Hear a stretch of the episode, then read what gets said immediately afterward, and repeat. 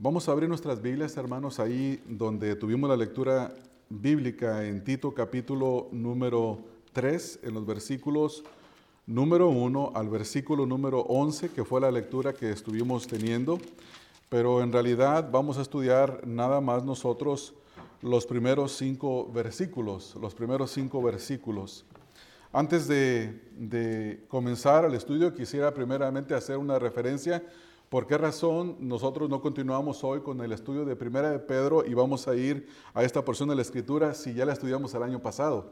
Si ustedes estuvieron aquí el año pasado, estudiamos la carta de Pablo a Tito, pero creo que en esta mañana es muy apropiada para poder hablar acerca de los eventos que ocurrieron la semana pasada. Según en las noticias, amanecimos algunos recibiendo alguna notificación en el teléfono, otros en sus computadoras y la televisión sobre este hombre que irrumpió en, este, en esta discoteca ahí en Miami, donde se congregaban este grupo de personas ah, practicantes del homosexualismo para, para divertirse, según ellos, toda la noche.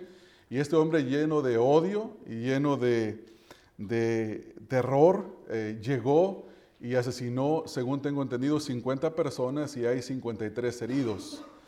Después de esto, todos los grupos políticos, los partidos, los activistas y todas las personas empezaron a manifestar sus opiniones acerca de, este asunto en las redes sociales, otros andan haciendo campaña.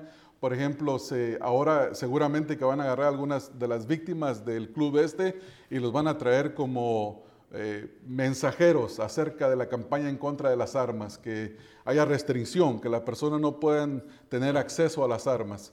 Y los que piensan lo contrario, bueno, van a hacer publicidad en contra de esto. Luego los activistas que están propagando cada día más la, la, conducta homosexual aprovechan para propagarla. Los que están en contra de los cristianos aprovechan para hablar contra los cristianos. Los que están en contra del musulmán para hablar en contra del musulmán. Y comienzan a decir que las religiones son malas porque convierten a las personas intolerantes y las llevan a tener este tipo de conductas. Bueno, todo mundo comienza a opinar.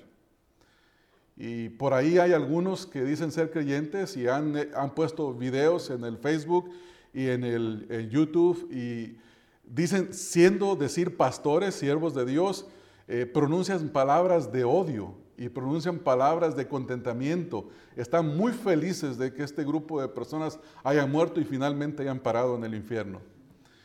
Y la pregunta que uno se hace es, ¿cuál debe de ser nuestra reacción a eventos como estos? ¿Qué dice la Escritura? ¿Cómo nosotros debemos de reaccionar? Posiblemente algunos no sepamos cómo reaccionar, otros dicen, no, sí, debemos de opinar, debemos de escribir en las redes sociales nuestras opiniones, pero la escritura nos dice que aún el necio es contado como sabio cuando se queda, callado. Es decir, que a veces es mejor quedarse callado si uno no tiene un comentario que vaya a edificar a la vida de las personas. Y cuando hablamos en este asunto de las opiniones, eh, si uno va al internet o platica con los amigos, hay de todo tipo de opiniones. Y hay a favor, en contra de todo lo que se ha manifestado. Hay gente que apoya grupos distintos, pero en realidad las opiniones de todas las personas y de todos los grupos son inútiles, realmente no importan. Lo que importa es qué es lo que dice Dios. Eso es lo que realmente importa, porque al final dice la Escritura que todos compareceremos delante del tribunal de Cristo. Creyentes, no creyentes, todos vamos a comparecer delante del tribunal de Dios. Y en ese día realmente eh, va a importar realmente lo que, lo que ya hemos dicho. La escritura también dice que de cada palabra que salga de nuestra boca vamos a dar cuenta delante de Dios. Entonces necesitamos de pensar qué dice la escritura bíblicamente en cuanto a este asunto.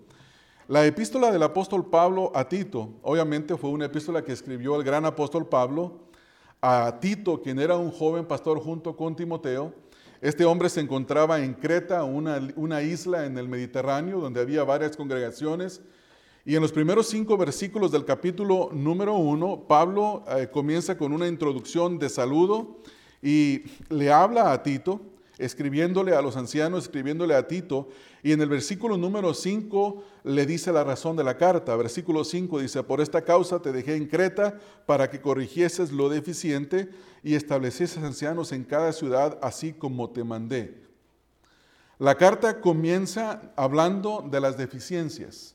Todos nosotros, todo creyente tiene grandes deficiencias. Todos estamos en un proceso de crecimiento espiritual para ser más semejantes al Señor Jesucristo y constantemente necesitamos de ser corregidos en cuanto a nuestra cosmovisión, en cuanto a nuestra manera de cómo vemos las cosas.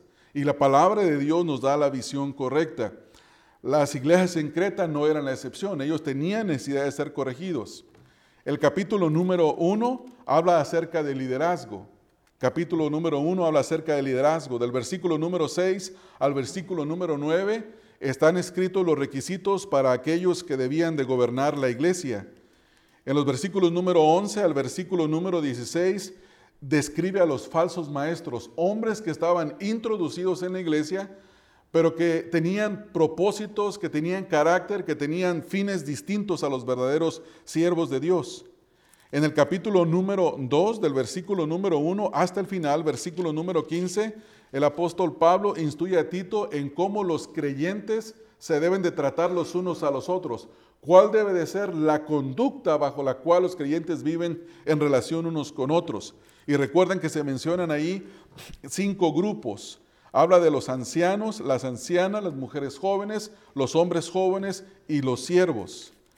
Después en el capítulo número 3 hay una serie de indicaciones en el versículo número 1 al versículo número 11 que tiene que ver cuál debe de ser nuestra actitud hacia el mundo, hacia las personas, hacia la cultura, hacia nuestros conciudadanos, aquellas personas que no son creyentes. Nos dice cómo debemos nosotros de conducirnos. En el versículo número 1, versículo número 1, eh, Pablo instruye a Tito en que enseñe a los hermanos cuál es la responsabilidad de los creyentes hacia las autoridades. Dice, recuérdales que se sujeten a los gobernantes y autoridades, que obedezcan, que estén dispuestos a toda buena obra. Si ustedes notan, en el versículo número uno comienza con un encabezado. El encabezado es recuérdales. Y aquí hay cosas que Tito debía de recordar a los hermanos y la primera es que los creyentes nos debemos de someter a, las, a los gobernantes, a las autoridades. Note que menciona dos palabras distintas para hablar de toda persona que está en autoridad. En primer lugar, habla de los gobernantes y en el segundo lugar, autoridades. La primera palabra, gobernantes, tiene que ver con toda persona que está en un puesto de autoridad sobre nosotros. Los creyentes nos sometemos, nos sujetamos a toda persona que está en un puesto de autoridad sobre nosotros. La segunda palabra es las autoridades y ahí se refiere a toda autoridad, a todo gobierno, a, toda, a todo gobierno que tenemos sobre nosotros. Ahora, note lo que dice, que obedezcan. Y luego la siguiente frase dice que estén dispuestos, dispuestos. Esta palabra tiene que ver con una, con una actitud eh, rápida, presta, que tenga disposición a sujetarse. Sin embargo, lo que nosotros vemos contrariamente a esto, usualmente es que el creyente no tiene disposición presta a sujetarse a las autoridades. Y eso quiere decir que nosotros debemos de cambiar nuestra actitud hacia las autoridades. Sí es cierto, hermanos, que a veces las autoridades no dan eh, por su conducta no producen en nosotros el deseo de sujetarnos a ellos, pero tenemos que ver en el contexto en el que Pablo está hablando. Pablo está hablando en un contexto de gobierno de Herodes, está hablando en un contexto de gobierno de Festo, de Agripa, del César, de hombres poderosos. El César se creía un dios, la gente lo veía como un dios. Eh, Nerón lanzó la persecución contra los cristianos, mató miles y miles de cristianos. Dice la escritura que los encendía para iluminar sus fiestas en sus jardines como antorchas. Se lo lanzaba a las fieras para divertirse, para entretenerse. Y en ese contexto Pablo dice que, que seamos rápidos, que seamos prestos para obedecer a las autoridades. Obedecer es una buena obra, dice el versículo número 1. Eh, en el versículo número 2 habla de la responsabilidad que nosotros tenemos para con aquellos, para con nuestros conciudadanos. Y ahí es donde quiero sentar un poco de, de, parte en este mensaje, más bien la mayoría de este mensaje está centrado en el versículo número 2 y vamos a responder a la pregunta, ¿cómo debemos de reaccionar nosotros como cristianos ante una noticia como la que acaba de, de ocurrir la semana pasada? Ya hablé de que algunos utilizan para lanzar campañas políticas, otros campañas de activismo, otros para burlarse, otros para condenar los hechos, otros para atacar la religión. Bueno, hay todo tipo de actitudes. Sin embargo, la palabra de Dios nos da una actitud que glorifica a Dios. En primer lugar, en el versículo 2 encontramos lo que no debemos de hacer y lo que sí debemos de hacer. En primer lugar dice que a nadie difamen que a nadie difamen. El difamar a una persona significa levantarle calumnias, decir que esa persona es o hizo algo que esa persona no ha hecho, ni tampoco es. Y como cristianos tenemos prohibido por el Señor levantar calumnias. El calumniador es el diablo. Las calumnias es una obra de la carne. Entonces, en primer lugar, no se debe de difamar a nadie. En segundo lugar, dice, que no sean pendencieros, que no sean pendencieros, es decir, personas que les gusta eh, levantar pleito, provocar disputas. Nosotros como creyentes debemos de evitar todas estas cosas.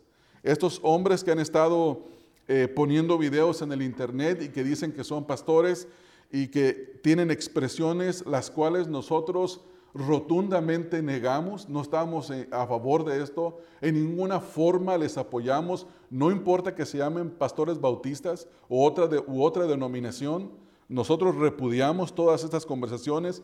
Ellos dicen que qué bueno que ahora están en el infierno, qué bueno, ahora recibieron lo que en verdad merecieron, pero la escritura nos dice lo opuesto. La escritura dice que en lugar de andar levantando incendios, en lugar de, provocar disputas, en lugar de levantar controversias, nosotros debemos de evitarlas. Dice que no sean pendencieros. Y luego, en segundo lugar, nos manda a, a hacer lo que debemos hacer. Dice, sino amables. Nosotros debemos de ser amables. Ahora, note que el final de la frase dice, para con todos los hombres, no solamente para con los creyentes. Los creyentes debemos de distinguirnos por tener conductas amables para con toda persona. Y esto tiene que venir y renovar nuestro entendimiento en la forma en la que nosotros creemos, pensamos y actuamos en muchas ocasiones y tenemos prejuicios contra personas, ya sea que los recibimos de nuestros padres, que los aprendimos en la escuela o que simplemente los aprendimos en la calle, la escritura nos manda a eliminar todos estos prejuicios debemos de ser amables. O no le hablo porque es X, no le hablo porque eh, piensa diferente que yo. La escritura manda que tengamos amabilidad. ¿Qué es la amabilidad? Tiene que, tiene que ver con una conducta que muestra una gentileza hacia los demás, con una conducta que, va, que envuelve desde la forma de hablar, de la manera de pensar, de la manera de conducirse, tiene que ver con esta conducta apacible que es extraña, es opuesta a lo que acabamos de ver. La primera, eh, la primera cosa que se nos prohíbe, es difamar, la segunda es levantar pleitos. Entonces, la conducta amable ni difama ni tampoco levanta pleitos. Y ese es el llamado que tenemos de parte de Dios. Ahora, pensando en cuanto a la amabilidad, vamos a pensar un poco acerca de cuál es nuestra actitud contra personas que practican el homosexualismo o con hombres y mujeres que se declaran a sí mismos homosexuales, lesbianas, eh, transexuales, transvestis, lo que, cualquier cosa que ellos a sí mismos se declaran, lo toman como una identidad. La primera cosa que nosotros tenemos que hacer es amables para con ellos. Y si ustedes de las personas que tiene repugna hacia ellos, que el estómago se le constriñe, que hasta sus olores le afectan porque usa lociones tal vez distintas que las suyas. tiene una manera distinta de vestirse a la suya, tiene preferencias de comida distintas a los suyos y usted trata de alejarse de esa persona, estamos teniendo una actitud contraria a lo que nos dice la Escritura. Vamos a encontrarnos hombres y mujeres eh, que practican el, lesbianismo, la, la homosexualidad en todas las áreas de la vida y cada día es más y más. Cuando usted compra un café, ahí va a haber un hombre o una mujer que practique esas cosas. Donde usted va a un restaurante a comer, ahí los va a encontrar. Donde usted trabaja, ahí los va a encontrar. Posiblemente sean sus patrones. ¿Y qué es lo que usted va a hacer cuando tenga un encuentro con una persona? Cuando tenga que trabajar en la misma línea donde trabajan estas personas, usted y yo debemos de ser amables. Eso es lo que debemos de hacer. No debemos de repugnarlos, no debemos de burlarnos de ellos, no debemos de hacer ninguna de estas cosas. Ahora, note que el versículo también dice, no solamente amables, dice, sino mostrando toda mansedumbre, mostrando toda mansedumbre. La palabra mansedumbre significa fuerzas bajo control o dominio propio. Y la idea tiene que ver, la idea tiene que ver con un animal que no ha sido domesticado, pero en el momento que lo llegan a domesticar, puede ser un toro, puede ser un caballo, puede ser un camello, puede ser un elefante, esa fuerza brutal que tienen está bajo control. Eso quiere decir que a pesar de que nosotros no estamos de acuerdo con una persona, con un familiar que, practica ese estilo de vida, con una persona que trabaja con nosotros, no estamos de acuerdo tenemos que mantenernos en dominio propio y ser amables. Esto es lo que nos manda la escritura. Dice, mostrando toda mansedumbre, y luego al final dice, para con todos los hombres, para con todos los hombres, hombres, mujeres, para con todo mundo, sin importar cómo es la persona. Tenemos nosotros que ser amables y ser mansos. Tenemos que evitar difamar y tenemos que evitar levantar contiendas. Ser amables para con todos. Ahora, la pregunta que nosotros hacemos es, ¿el hecho de ser amable impide que yo me quede callado? Y la respuesta es no. La respuesta es no. Pero hay muchas formas de decir lo mismo, pero unas ofenden y otras edifican. Y como creyentes debemos de pronunciar palabras sazonadas con sal. Palabras que en lugar de edificar, en lugar de destruir, edifiquen, perdón. Entonces necesitamos de ser sabios en nuestra manera de hablar. Necesitamos de tener una actitud que en lugar de destruir la vida de la persona, le edifique. Vuelvo a, mencionar lo que estaba hablando en su momento. Usted puede tener una persona que por tratarlo bien y por ser amable posiblemente le haga algún avance con una connotación sexual. Y la pregunta es, ¿cómo debo de? Responder sin ser contencioso, sin ser pelonero, sin difamarlo y siendo amable para con todos. Y la respuesta es siendo verdadero, diciéndole a la persona, mira, en, en ninguna forma tengo las mismas preferencias que tú tienes. Y te voy a decir por qué no las tengo. Entonces hablamos de lo que la Escritura dice. Uno de los mejores pasajes para poder tratar este asunto se encuentra en 1 Corintios capítulo número 6. 1 Corintios capítulo número 6 en el versículo número 9, creo que es hasta el versículo número 11, vamos a leerlo. Ahí el apóstol Pablo comienza con una declaración tremenda. La declaración no tiene que ver con una opinión personal, sino que tiene que ver con una ley real que aplica a todo hombre, toda mujer, en todo tiempo, y que no importa si lo crea o no lo crea, es una realidad que apunta, que afecta a todo mundo. Así como la ley de la gravedad afecta a todo mundo, lo creamos o no, así esta realidad afecta a toda persona. Eh, primera de Corintios, capítulo número 6, leemos en el versículo número 9, dice, ¿no sabéis que los injustos no heredarán el reino de Dios? Y nosotros nos hacemos la pregunta, ya que Pablo lo está haciendo, es, ¿quiénes son los injustos? Todo mundo somos injustos. Aparte de, las, aparte de la justicia de Cristo, todo mundo somos injustos. Pero en el momento en que Dios tiene misericordia de nosotros y nos salva, Él nos hace justos delante de su presencia, no por méritos personales, sino por unos méritos extraños, extranjeros que vienen de fuera y que se nos aplican a nosotros. Es la justicia de Cristo. Dice, ¿no sabéis que los injustos no heredarán el reino de Dios? Ahora, ¿quiénes son los injustos? La lista nos es dada.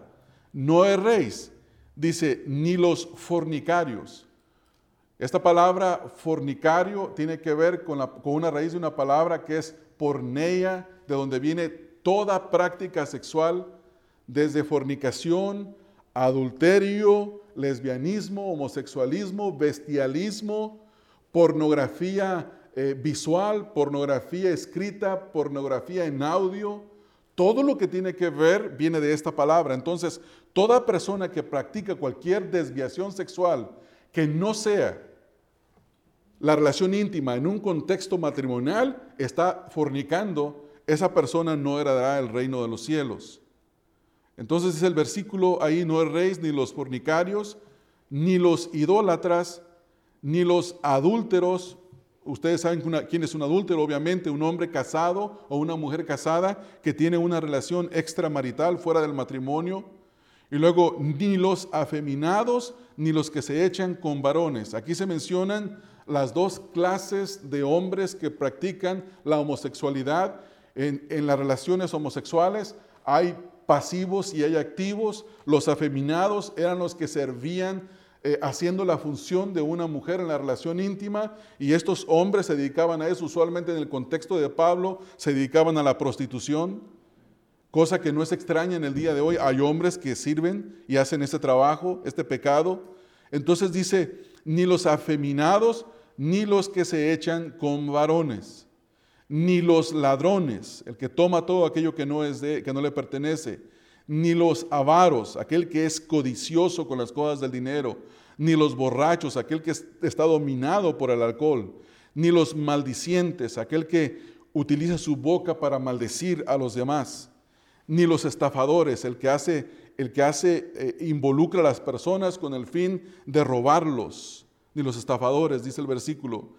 Eh, ni los estafadores heredarán el reino de Dios. Ahora en el versículo número 11 dice, y esto erais algunos. Es decir, que en la iglesia de Corinto habían hombres y mujeres que posiblemente habían vivido en estas prácticas, pero que llegó un momento en que la gracia de Dios los alcanzó, que el llamado de Dios a través del Evangelio les hizo volverse a Dios y Dios los recibió siendo pecadores, porque dice la Escritura, mas Dios muestra su amor para con nosotros en que siendo aún pecadores, Cristo murió por nosotros y ellos fueron justificados y se les aplicó una justicia extranjera, una justicia que no era propia. Y esa justicia vino y se les aplicó a ellos. Es la justicia de Dios a través de Cristo Jesús. Dice, y esto erais algunos. Ahora, ¿qué les pasó? Ahora, ¿por qué estos hombres y mujeres que antes no iban a heredar el reino de los cielos porque eran todo lo que este contexto de pecados dice, ahora están libres del infierno, están libres de la ira de Dios? ¿Qué fue lo que les ocurrió? Y el versículo nos dice ahí, mas ya habéis sido lavados. Note que el verbo está el verbo es algo que se le aplicó a los que fueron lavados. Dice, ya habéis sido lavados. No dice, ya se lavaron. Nadie, ninguna persona nos podemos lavar a sí mismos. No hay rito religioso, no hay práctica religiosa que nos pueda purificar. Todos necesitamos el lavamiento de la regeneración, como lo dice Pablo en Tito capítulo 3, versículo número 5. Nos salvó no por obras de justicia que nosotros hubiéramos hecho, sino por su misericordia y por el lavamiento de la regeneración y por la renovación en el Espíritu Santo. Por la renovación en el Espíritu Santo. Entonces Pablo dice, ya habéis sido lavados, ya los lavó Dios, ya habéis sido santificados, es decir, que ya los apartó Dios. No es que son santos por práctica personal e individual, sino que Dios los tomó y los separó para sí mismos. Dice, ya habéis sido santificados, ya habéis sido justificados, es decir, que Dios los puso en una posición correcta delante de Él. Dice, en el nombre del Señor Jesús y por el Espíritu de nuestro Dios. Cada uno de los verbos que cambiaron, que transformaron la vida de estas personas, la persona que fue transformada fue pasiva. Los verbos son pasivos, es decir, que la acción viene de otro. Es como cuando uno dice, eh, qué golazo. Un, jugador de fútbol tira la patada, es la pelota la que entra al, barco del, fútbol, ¿no es así? Del portero. Pero la, la pelota fue pasiva, pero fue la pelota la que viajó y la que entró. Fue un pelotazo, pero la acción la recibió la pelota. La pelota por sí misma nunca hubiera entrado a la portería del portero. Alguien la tuvo que patear, entonces hubo una acción donde fue la pelota la que entró y marcó un gol, pero esa pelota recibió la acción de parte de otro. Es Dios quien aplica toda la acción de la salvación a nuestras vidas. Es Dios. Por lo tanto, no hay ninguna gloria para nosotros. Y esto es lo que Pablo está diciendo. Entonces, esto es lo mismo que Pablo dice aquí en Tito. Si van de regreso conmigo a Tito, en el capítulo número, eh, número 4, número, perdón, número 3, versículo número 4, Pablo está diciendo que nosotros debemos de no difamar, de no ser pendencieros, de ser amables, de mostrar mansedumbre para con todos los hombres. Y dice, ¿por qué? En el versículo número 3 y en el versículo 4 habla de la acción de la salvación. Pero el versículo número 3 nos dice, la primera motivación que nos debe de mover a nosotros a ser amables. ¿Por qué yo tengo que ser amable con un hombre que se, deleita en la inmoralidad del homosexualismo? ¿Por qué debo de ser amable con él? ¿Por qué a pesar de que muchas veces me hace un comentario impropio, lleno de lascivia, lleno de cosas, tengo que responder con amabilidad y decirle, no participo, no deseo, no estoy de acuerdo con lo que tú practicas, pero aún así continuar siendo amable. ¿Cómo puedo hacerle? Estaba yo hace unos años, ahora unos ocho años aproximadamente, trabajando en la ciudad de Altadena, haciendo la jardinería. Y en esa casa, esa casa le pertenecía a un hombre árabe. Él era el dueño, él fue el que me contrató para hacer el mantenimiento ahí. Pero en esa casa vivían puros jóvenes. Y la mayoría de ellos eran homosexuales, los que vivían ahí. Cada vez que yo llegaba había un comentario, siempre había un comentario impropio de parte de ellos hacia mi persona. Y un día estaba yo trimeando unas plantas y el que uno de los jóvenes salió y me dice, no toques esas plantas. Le digo, tengo que tocarlas porque el dueño me manda trimearlas, limpiarlas. Y dice, el que tú no sabes que las plantas sienten, las plantas están llorando. Ya ve que algunas plantas cuando las, las, poda, avientan una, gotita, es la sábila, es la, parte que, el nutriente que tienen dentro. Entonces dice, mira, están llorando las plantas. Y después de eso me, me, empezó a comentar los chismes que pasaban dentro en la casa. Era inmoralidad, eran hombres con hombres, era una inmoralidad tremenda. Y había que ser amable con la persona porque era el rentero de la casa, pero también no había que compartir las cosas con ellos. Y la pregunta es, ¿qué me hacía a mí distinto a ellos? ¿Por qué yo no tenía que tener una, una actitud arrogante hacia ellos y despreciarlo y verlo como un desecho? ¿Por qué? Y la respuesta está dada aquí en el versículo número 3. Dice, porque nosotros también éramos en otro tiempo insensatos, rebeldes, extraviados, esclavos, escuche esto, de concupiscencias. Tiene que ver con cuestiones de inmoralidad, esclavos de concupiscencias y deleites diversos, viviendo en malicia y envidia, aborrecibles y aborreciéndonos unos a otros. Usted y yo éramos lo mismo que ellos, lo mismo. Tal vez no practicaba el homosexualismo, pero practicaba inmoralidad de otra clase. Tal vez no hacía las cosas que ellos hacían, pero tenía otras inclinaciones. Cuando Pablo dice aquí que nosotros también éramos en otro tiempo, no está diciendo que todas las personas hacíamos todo esto, pero sí está diciendo que por lo menos uno de estos pecados nosotros practicábamos. Y eso nos ponía a usted y a mí en la misma categoría de un hombre homosexual, de una mujer lesbiana, de un transvesti y de un transexual. Igual, no hay distinción. No hay nada distinto. Usted y yo éramos lo mismo que ellos. Entonces, ¿por qué ahora se me manda que yo no los difame, que yo no sea pendenciero, que yo sea amable, que muestre mansedumbre para con todos, sin importar quiénes son? Versículo 4. Pero, es un pero tremendo.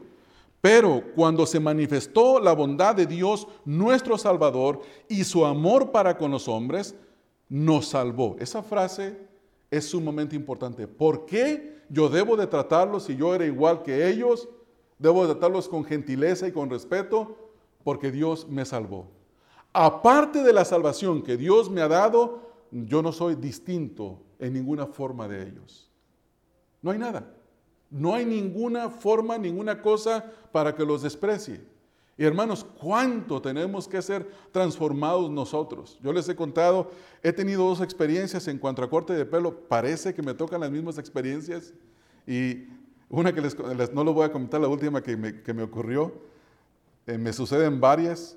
Este, les comenté que llego a un lugar donde siempre me cortaba el pelo y había otro barbero a un lugar ahí cerquitas y fui y me metí. Cuando entré, eran, eran unos homosexuales los que estaban cortando el pelo por su, por su manera de vestir, por su forma, y yo casi, casi, casi hago una reversa inmediatamente y me dio vergüenza salirme. Dije, es capaz que me van a maltratar ahorita, ¿no? Porque lo estoy despreciando. Y con todo el dolor de mi corazón me metí. Hermanos, yo creo que duré como dos semanas con el olor del lugar en mi, en mi olfato. ¿Por qué? Yo creo que estaba en mi cabeza por desprecio, observándolos en el espejo que me estaban cortando el pelo con un cierto desprecio. Yo digo, Señor, ten misericordia de mí, perdóname por, por, por despreciar a estas personas. Perdóname porque en lugar de tener misericordia y predicarles el Evangelio, les estoy manifestando desprecio.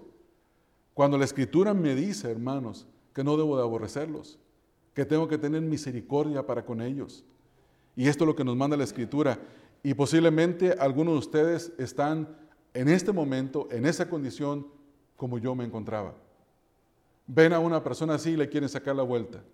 O ven a una pareja homosexual y yo no estoy diciendo que se les va a aplaudir lo que hacen, pero inmediatamente torcerle la nariz e irnos en la dirección opuesta, en lugar de caminar hacia ellos y poder darles un tratado bíblico, en lugar de ver si en alguna manera podemos tener una conversación, ver si en alguna manera podemos darle un testimonio. No estoy diciendo que usted los va a cambiar porque no puede cambiar a nadie, pero ver si en alguna manera podemos afectar con el Evangelio. Y la pregunta es, ¿cuál es tu actitud hacia los homosexuales y las lesbianas en esta mañana? ¿Escuchaste la noticia el domingo pasado y te postraste y oraste al Señor y dijiste, ten misericordia de los padres de estos hombres, de estas mujeres que murieron en ese lugar, no sé si eran puros hombres. Ten misericordia de, los, de las víctimas, ya, ya no para vida eterna, pero de los padres de las víctimas, quiero decir, de los hermanos de las víctimas, de los amigos de las víctimas, que puedan reconsiderar sus caminos y puedan venir al conocimiento y a la gracia del Señor Jesucristo. O simplemente usted escuchó una noticia y dijo, oh, son homosexuales. Se lo están buscando. ¿Cuál fue su actitud hacia esas personas? O alguien vino y te preguntó y te dice, ¿qué piensas? Y usted fríamente dijo, pues, murieron, la gente muere, todos vamos a morir. ¿Cuál fue nuestra actitud hacia esos? O usted es una de esas personas como los pastores estos que están saliendo ahí en el Facebook y en el YouTube diciendo, se lo merecen. A todos los deberían de poner una lista en un paredón y, y fusilarlos a todos, de matarlos, porque eso es lo que merecen.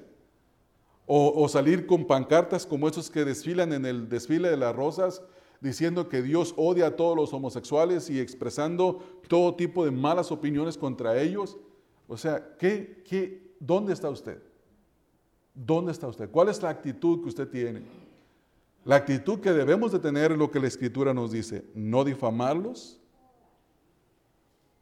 no ser pendencieros con ellos, ser amables con ellos, ser mansos para con todas las personas. Eso es lo que usted y yo tenemos que hacer. Esa es la actitud que debemos de tener. O yo no voy a comprar a esa pastelería pasteles porque el que los hace es homosexual. ¿Y cuál es el problema? ¿Vas a ir con el adúltero? ¿Cómo sabes tú que el otro, el pastelero de la otra tienda, no está engañando a su esposa? ¿Cuál es la diferencia entre uno y otro? Ninguna, ninguna. Los dos practican la inmoralidad. Los dos, si no se arrepienten, van a ir al infierno. Pero si los dos se arrepienten, Dios tiene misericordia para con ambos. ¿No es así, hermanos? Entonces, ¿cuál es nuestra actitud? Versículo número 4. Este pero es un pero de contraste. Es un pero de contraste. Es un pero que tiene que ver con lo que nos separa a ellos y a nosotros. Pero cuando se manifestó, escuche esto, la bondad de Dios nuestro Salvador.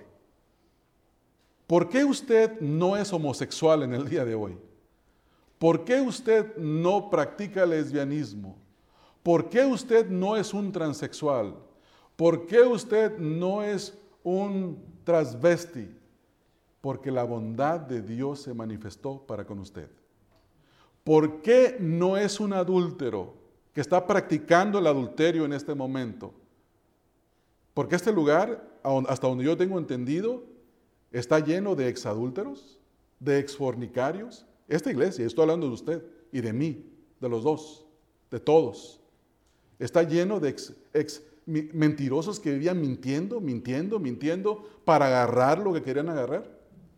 Está lleno de todo tipo de pecados. ¿Por qué somos ahora distintos delante de los ojos de Dios?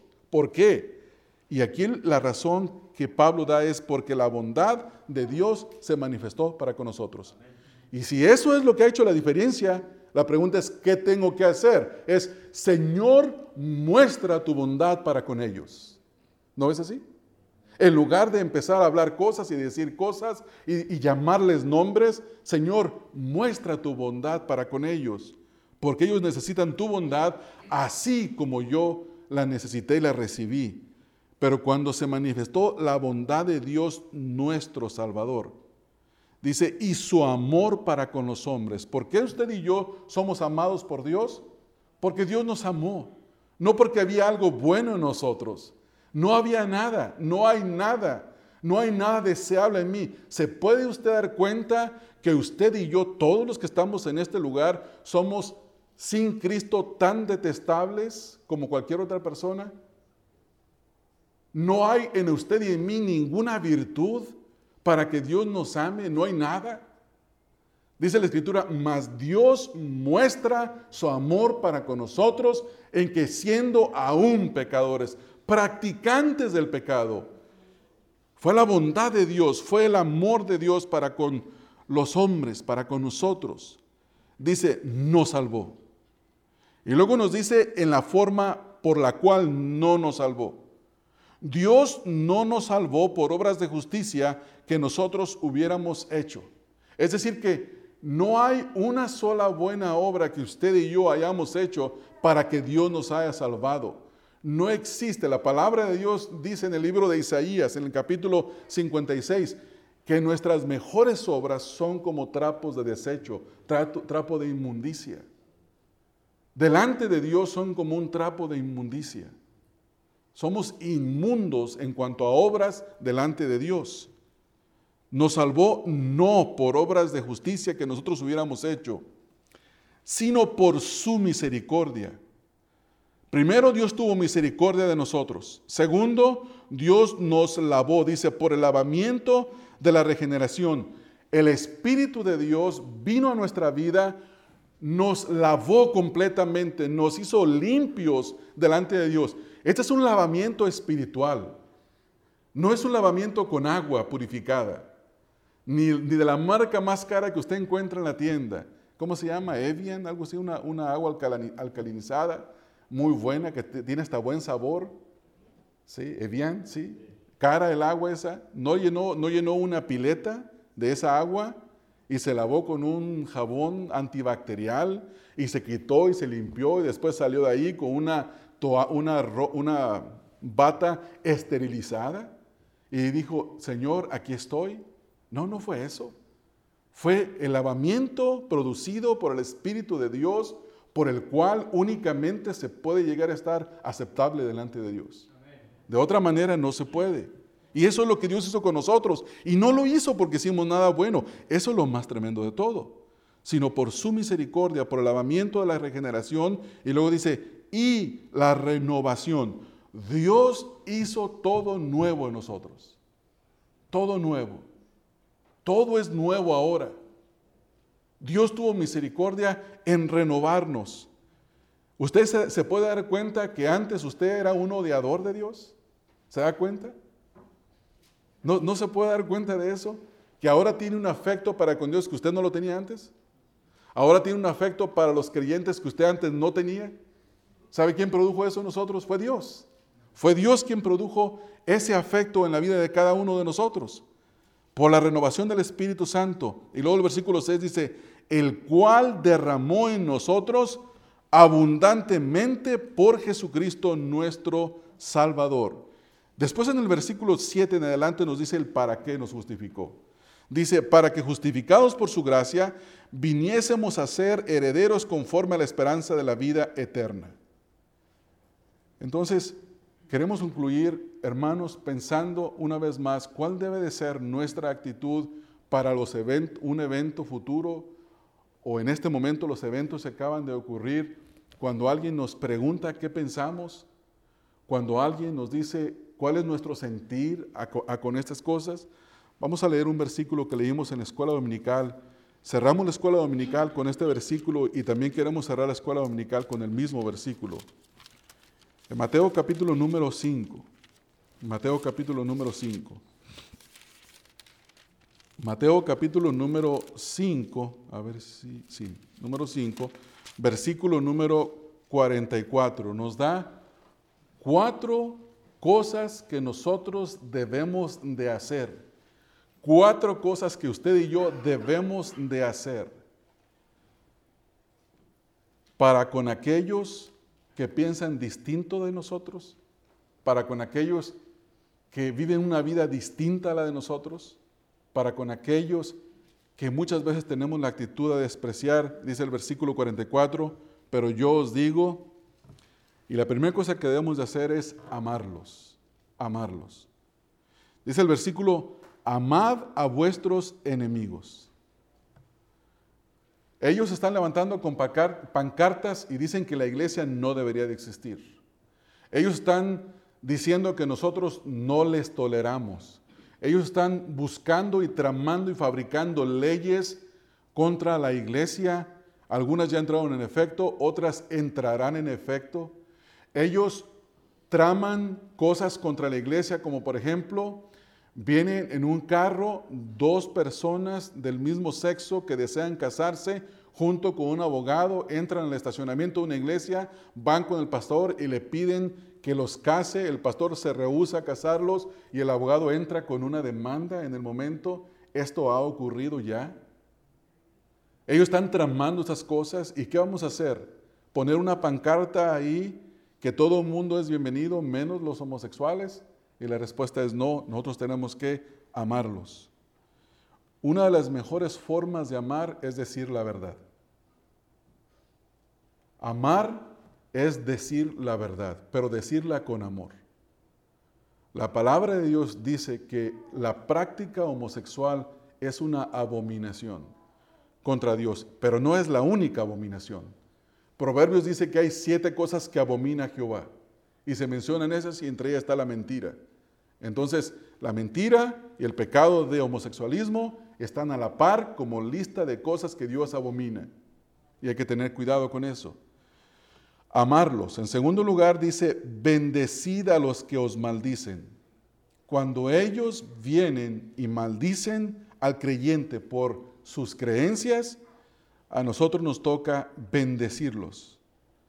En tercer lugar dice, haced bien a los que os aborrecen.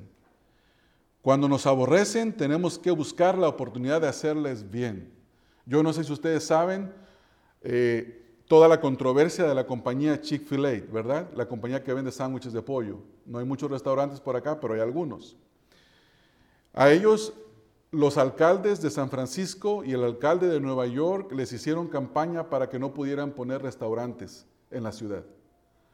Porque la compañía de Chick-fil-A, uno de sus pólizas es que si tú vas a trabajar en Chick-fil-A y eres un alto ejecutivo, tienes que tener tu esposa, tienes que ser un hombre casado.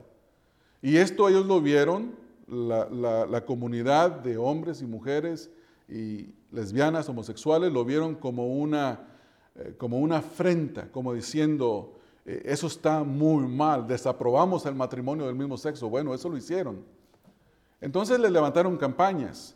Se iban grupos de homosexuales y de lesbianas a los restaurantes, se metían adentro a ellos, se besaban, hacían prácticas para provocar a esta compañía, le quisieron impedir San Francisco y Nueva York. Y ahora cuando ocurrió esta tragedia, toda la gente que estaba donando sangre Chick-fil-A mandó y les regaló sándwiches de pollo a todas las personas sin que los trabajadores de Chick-fil-A cobraran. No cobraron sus horas de trabajo. No hicieron publicidad de ninguna clase. se supo esto porque la gente empezó a poner en el Twitter y en el Facebook que tal vez Chick-fil-A no es tan malo como algunos dicen. ¿Qué hicieron ellos? Bendecid a los que los aborrecen. ¿No es así? ¿No es así, hermanos? Fue una pregunta. ¿No es así, hermanos? Ah, sí es así, ¿verdad? Ok. Entonces el versículo, haced bien a los que os aborrecen y finalmente, orad por los que os ultrajan y os persiguen. Cuatro cosas que nosotros debemos de hacer para con los de la, los de la liga de, ¿cómo se pronuncia? Es L, G, VT, LGBT, contra esta liga. Cuatro cosas. En primer lugar, amar. En segundo lugar, tenemos que bendecir. En tercer lugar, hacer el bien. Y por último, orar por estas personas. Cualquier cosa que está fuera de esto no es la voluntad de Dios. No es la voluntad de Dios. Y cuando ustedes les hagan la pregunta, ¿qué piensas del pastor que dijo esto y esto y esto otro? dígale, no estoy de acuerdo con eso. A mí la palabra de Dios me manda a hacer esto. Y eso es lo que nosotros como creyentes debemos de hacer. Amén, hermanos. Vamos a orar. Señor, te doy tantas gracias en este día porque nos has concedido estar delante de tu presencia, estudiar tu palabra y nos has permitido, Señor, no solamente estudiarla, sino renovar nuestro entendimiento acerca de eventos como los que acaban de transcurrir la semana pasada. Nos muestra tu palabra cómo debemos de reaccionar para con esos hombres y mujeres, para con todo mundo, y te damos gracias por la dirección que tú nos llevas. Señor, cada uno de estos mandamientos que vimos en el último versículo, Mateo 5:44, son mandamientos que provocan buena salud, Señor, en la vida espiritual, en la vida física y para con todas las personas. Tu palabra nos dice, estas cosas son buenas, dice la Escritura. Estas cosas son buenas. Leímos en tu palabra, Señor, que debemos estar dispuestos a toda buena obra. Estas buenas obras que tú nos mandas a hacer, Señor, tienen el propósito de hacer bien a los demás. Tiene el propósito de glorificar tu nombre. Dice tu palabra, palabra fiel es esta, y en estas cosas quiero que insistas con firmeza, para que los que creen en Dios procuren ocuparse en buenas obras. Estas cosas son buenas y útiles a los hombres. Ayúdanos, Señor, a ser un grupo de creyentes que hace buenas obras que glorifican tu nombre y que son buenas y útiles para nuestros conciudadanos. Te damos gracias por este día, Padre, en el nombre de Cristo Jesús. También, Señor, queremos orar por los alimentos que vamos a tomar. Y te doy gracias por cada hermano, por cada hermana, por cada padre, por cada hijo. Te doy gracias por todos los que estamos acá, Señor. Te damos gracias porque es tu gran misericordia la que nos tiene acá. Y te damos gracias por los alimentos que por tu misericordia vamos a tomar. Gracias, Padre, en el nombre de Cristo Jesús. Amén. Amén. Que el Señor les bendiga, hermanos. Este mensaje fue predicado por Ramón Covarrubias, quien es pastor de la Iglesia Bautista Emanuel. Para más información sobre el ministerio Estudia las Escrituras, visita la página www.estudialasescrituras.org.